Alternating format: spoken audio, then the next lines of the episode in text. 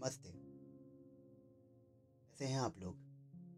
स्वागत है आपका हमारे पॉडकास्ट प्यार की कहानियाँ में। कहानी वाले कपल सुनाएँगे आपको प्यार भरी कहानियाँ। आज की कहानी क्रिश्चियन लड़की। दरवाजे की घंटी बजी। देखो कौन है दरवाजे पे? अरे तुम देख लो ना। किचन में बर्तन धो रही हूँ। अरे पता नहीं यार कौन आ जाता है इतनी सुबह सुबह हफ़्ते भर वो ऑफ़िस में बहुत दिमाग खराब करे रहता है एक संडे मिलता है उसमें भी कोई ना कोई आके घंटी बजाता रहता है। ये घर था नेहा और राहुल का। राहुल बेमन से उठा और उसने दरवाज़ा खोला। जी बताइए। आपका लेटर है। ईमेल और व्हाट्सएप के जमाने में लेटर किसने भेज दिया? कौन है? अरे पोस्टमैन था। पता नहीं कोई एनवेलप लेके आया है। संडे को पता नहीं कौन से पोस्टमैन आ जाते हैं। राहुल लेटर लेकर बालकनी में चला गया और जाकर चुपचाप बैठ गया। जैसे ही उसने लेटर खोला और उसमें भेजने वाले का नाम पढ़कर वो चौक उठा। वो लेटर था एनी का। वही एनी जो राहुल की ज़िंदगी की किताब का वो पन्ना था जो वो कभी खोलना नहीं चाहता था। पंद्रह साल बाद एनी का लेटर उसके सामने जीवित हुआ था। पंद्रह साल पहले एनी ने जो उसे बोला था, वो एक एक शब्द अभी भी उसकी सांसों में डूबा हुआ था। बात तब की है जब राहुल को लखनऊ के एक बहुत बड़े स्कूल में जॉब मिली। सब कुछ बहुत बढ़िया चल रहा था। गिटार बजाने का बहुत शौक था तो वो एक म्यूज़िक टीचर था। म्यूज़िक टीचर होने की वजह से वो जल्द ही सबका चहेता हो गया। एक दिन वो कॉरिडोर से निकल रहा था, कि अचानक उसे किसी के सिसकने की आवाज़ सुनाई दी। दो मिनट के लिए रुका और उसने देखा कि वहीं कोने में रेड फ्रॉक कटे घुंघराले बाल और बगल में दो किताबें और आँखों में आँसू। ये थी मैथ्स टीचर एना क्या हुआ मैडम? नहीं। क्या हुआ? आपकी आँखों में आँसू? हमको अकेला छोड़ दो। ना कहकर रहना वहाँ से चल दी। और राहुल भी यंत्रवत उसके पीछे पीछे चल दिया। ना उसने मना किया और ना उसने पलट कर देखा। कदम ना जाने चलते चलते श्रृंगार नगर तक आ पहुँचे। मैडम, रोने से हँसी बदनाम हो जाती है। एनी ठहर गई। उसने पलट कर राहुल की तरफ़ देखा और दोनों की आँखें एक दूसरे में समा गई। दो तो बड़े बड़े आँसू उसकी आँखों में उतर आए और वो सामने वाले घर में चली गई। श्रृंगार नगर की श्रृंगारता का अनुभव करते हुए वो भी अपने घर की ओर चल दिया। उसे बार बार लग रहा था कि जैसे वही हसीन अपनत्व भरी आँखें उसका पीछा कर रही हैं। अगले दिन एनी फिर स्कूल में मिली, पर आज आँखों में आँसू नहीं थे। उसके पतले गुलाब जैसे सुर्ख होठों पर मुस्कुराहट थी। ये रोज का था। दोनों मिलते, तब कुछ ना कहते, लेकिन आँखें सब बयां कर जाती। एक दिन राहुल स्टाफ रूम में पहुँचा तो उसे अपनी सीट पर मैथ्स की एक बुक दिखी। उसने खोला तो उसके अंदर एक कार्ड था। इसमें लिखा था you are too sweet to forget Rahul वहाँ पर मुस्कुरा दिया। बड़ा अनकहा सा एहसास था ये। दो दिन बाद 25 दिसंबर था। राहुल ने एक सुंदर सा स्वेटर खरीदा और एक कागज़ जेब में रख कर चल दिया एने के घर की तरफ़। ठंडक अपने जोरों पे थी। जगह जगह अलाव जल रहे थे और वो अलाव इस ठंड को और जमा कर रहे थे। चलते चलते राहुल एनी के घर पहुँचा और वहाँ पर ताला लगा हुआ था। वो निराश होकर घर की ओर पलटा कि तभी अचानक हे तुम यहाँ क्या करता है? ओ merry Christmas Annie. Same to you तुम कहाँ गई थी? हम चर्च गया था। तुम अंदर आओ।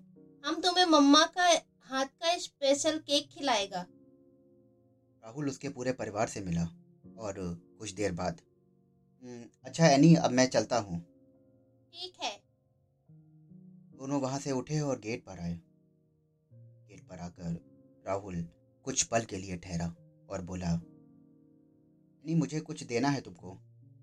हाँ तो दो। राहुल ने जेब में पड़ा कार्ड निकाला और जिसपे लिखा था यू आर माई लव ये क्या लिखा है? सॉरी अगर कुछ गलत लिखा हो तो। ओह नहीं भला तुम इसे गलत कैसे लिख सकते हो? ना कहना था और वो पल के नीचे करके अंदर भाग गई। राहुल गेट से बाहर की ओर गया और तभी तुम कभी चर्च गया है? नहीं। कल ग्यारह बजे आ जाना हम तुमको लेकर चलेगा। अगले दिन राहुल समय पर पहुँच गया। एनी बाहर आई। सफ़ेद फ्रॉक और पिंक स्वेटर। बहुत गजब की लग रही थी। दोनों चल दिए और कुछ ही पल में वो लोग चर्च पहुँच गए। तुम जानता है मम्मा पापा भी पहली बार इसी चर्च में आया था और उनको प्यार हो गया था। उनके प्यार की शुरुआत इसी चर्च से हुई थी। अच्छा। तो क्या?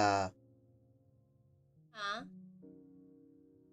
ना कहकर वो जीसस की तरफ़ देखकर कुछ प्रेयर करने लगी। बिना बोले वो एक दूसरे को सब कुछ कह चुके थे। दोनों की ज़िंदगी बड़ी हसीन हो गई थी। या कहें तो दोनों ने अब ज़िंदगी को जीना शुरू कर दिया था। एक दिन एनी तुम जॉब छोड़ रही हो? हाँ। पर क्यों? क्योंकि हमको अच्छा ऑफ़र मिल गया है इसलिए। राहुल उस दिन बड़ा उदास हो गया। मुलाकातों का दौर भी हल्का हो चला था। एक रविवार दोनों हजरतगंज में कॉफ़ी पीने गए। दोनों में बातें होती रहीं। बातें। बातें कल की और बातें आज की। बातें परसों की। धीरे से बोला "अ, एनी मैंने मम्मी पापा से बात कर ली है उन्हें कोई प्रॉब्लम नहीं है। काफ़ी बहुत अच्छी है। अ, बस तुमको शादी के लिए हाँ कहना है। क्या? हाँ तुम जब बोलो मैं मम्मी पापा को ले आऊँगा। हम हमको देर हो रहा है घर जाने को माँगता है। राहुल थोड़ा सा घबरा गया। दोनों घर की ओर चल दिए। राहुल ने सोचा कि शायद शादी की बात सुन के वो घबरा गई है। उसके अगले दिन, दस दिन के लिए राहुल कुछ काम से अपने परिवार के साथ दिल्ली गया। वापस आकर वो एनी से मिलने घर गया और वहाँ ताला पड़ा हुआ था। पड़ोस में पता किया तो पता चला कि लोग ये शहर छोड़कर चले गए हैं। पड़ोसी ने उसे लेटर दिया। राहुल से इतना भी इंतज़ार ना हुआ कि वो घर जाकर ये लेटर पढ़ता। उसने वहीं खड़े होकर वो लेटर खोला। हेलो राहुल, असीमित प्रेम। तुमने कहा था ना, रोने से हँसी बदनाम हो जाती है। मुझे उस दिन तुम्हारी बात बहुत अच्छी लगी। पर राहुल, पता है, आंसुओं की भी जाति होती है। हम भी एक लड़की है, वो भी क्रिश्चियन। हमारा भी एक इज़्ज़त है, और हम एक पाक दायरे में कैद हैं। तुमने कई बार हमसे हमारे रोने का कारण पूछा था ना। हमारा पापा उस दिन मम्मा को छोड़कर चला गया था। पापा हिंदू थे और शादी के दो साल बाद अपनी जाति और परिवार के दबाव में मम्मा को छोड़ गए। मम्मा ने बहुत स्ट्रगल किया है। उस दिन तुम घर आए, तुमने मेरे आंसुओं की कद्र की। हमको बहुत अच्छा लगा। हम तुम्हारे प्रेम प्राश में बन गया था। स्कूल में सब बातें करते थे, इसलिए हमने जॉब छोड़ दिया। हमको कहीं भी जॉब नहीं मिला है। तुम उस दिन शादी के लिए पूछा था ना? पर सच कहूँ तो मेरे अंदर मम्मा जैसी हिम्मत नहीं है। हम तुमको हमेशा पवित्र प्रेम करेगा। हमारी दूरी, हमारे प्रेम को ताम्र ज़िंदा रखेगा। तुम्हारा एनी। और उस दिन फिर भी फिर एक बार प्यार मर कर अमर हो गया। अभी अचानक से एक आवाज़ आई। सुनिए हटिए यहाँ से मुझे सफ़ाई करनी है। इस मेड ने पूरा घर गंदा करके रखा हुआ है। राहुल अब अतीत से वापस आया और एनी के उस ताज़े लेटर को लेकर अंदर गया। आज नेहा ने घर के सारे फर्श की गंदगी हटा दी थी और घर चमक गया था। मगर राहुल के दिल पर आज यादों की काई जम गई थी।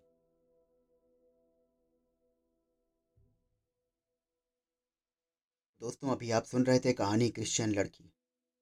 आशा करते हैं कि आपको ये कहानी बेहद अच्छी लगी होगी। अगर आप ऐसी ही प्रेम कहानियाँ और सुनना चाहते हैं तो तो हमें फॉलो करिए। हम कहानी वाले कपल फिर मिलेंगे और कहानियों, एक नई कहानी के साथ शुक्रिया। This podcast is written and narrated by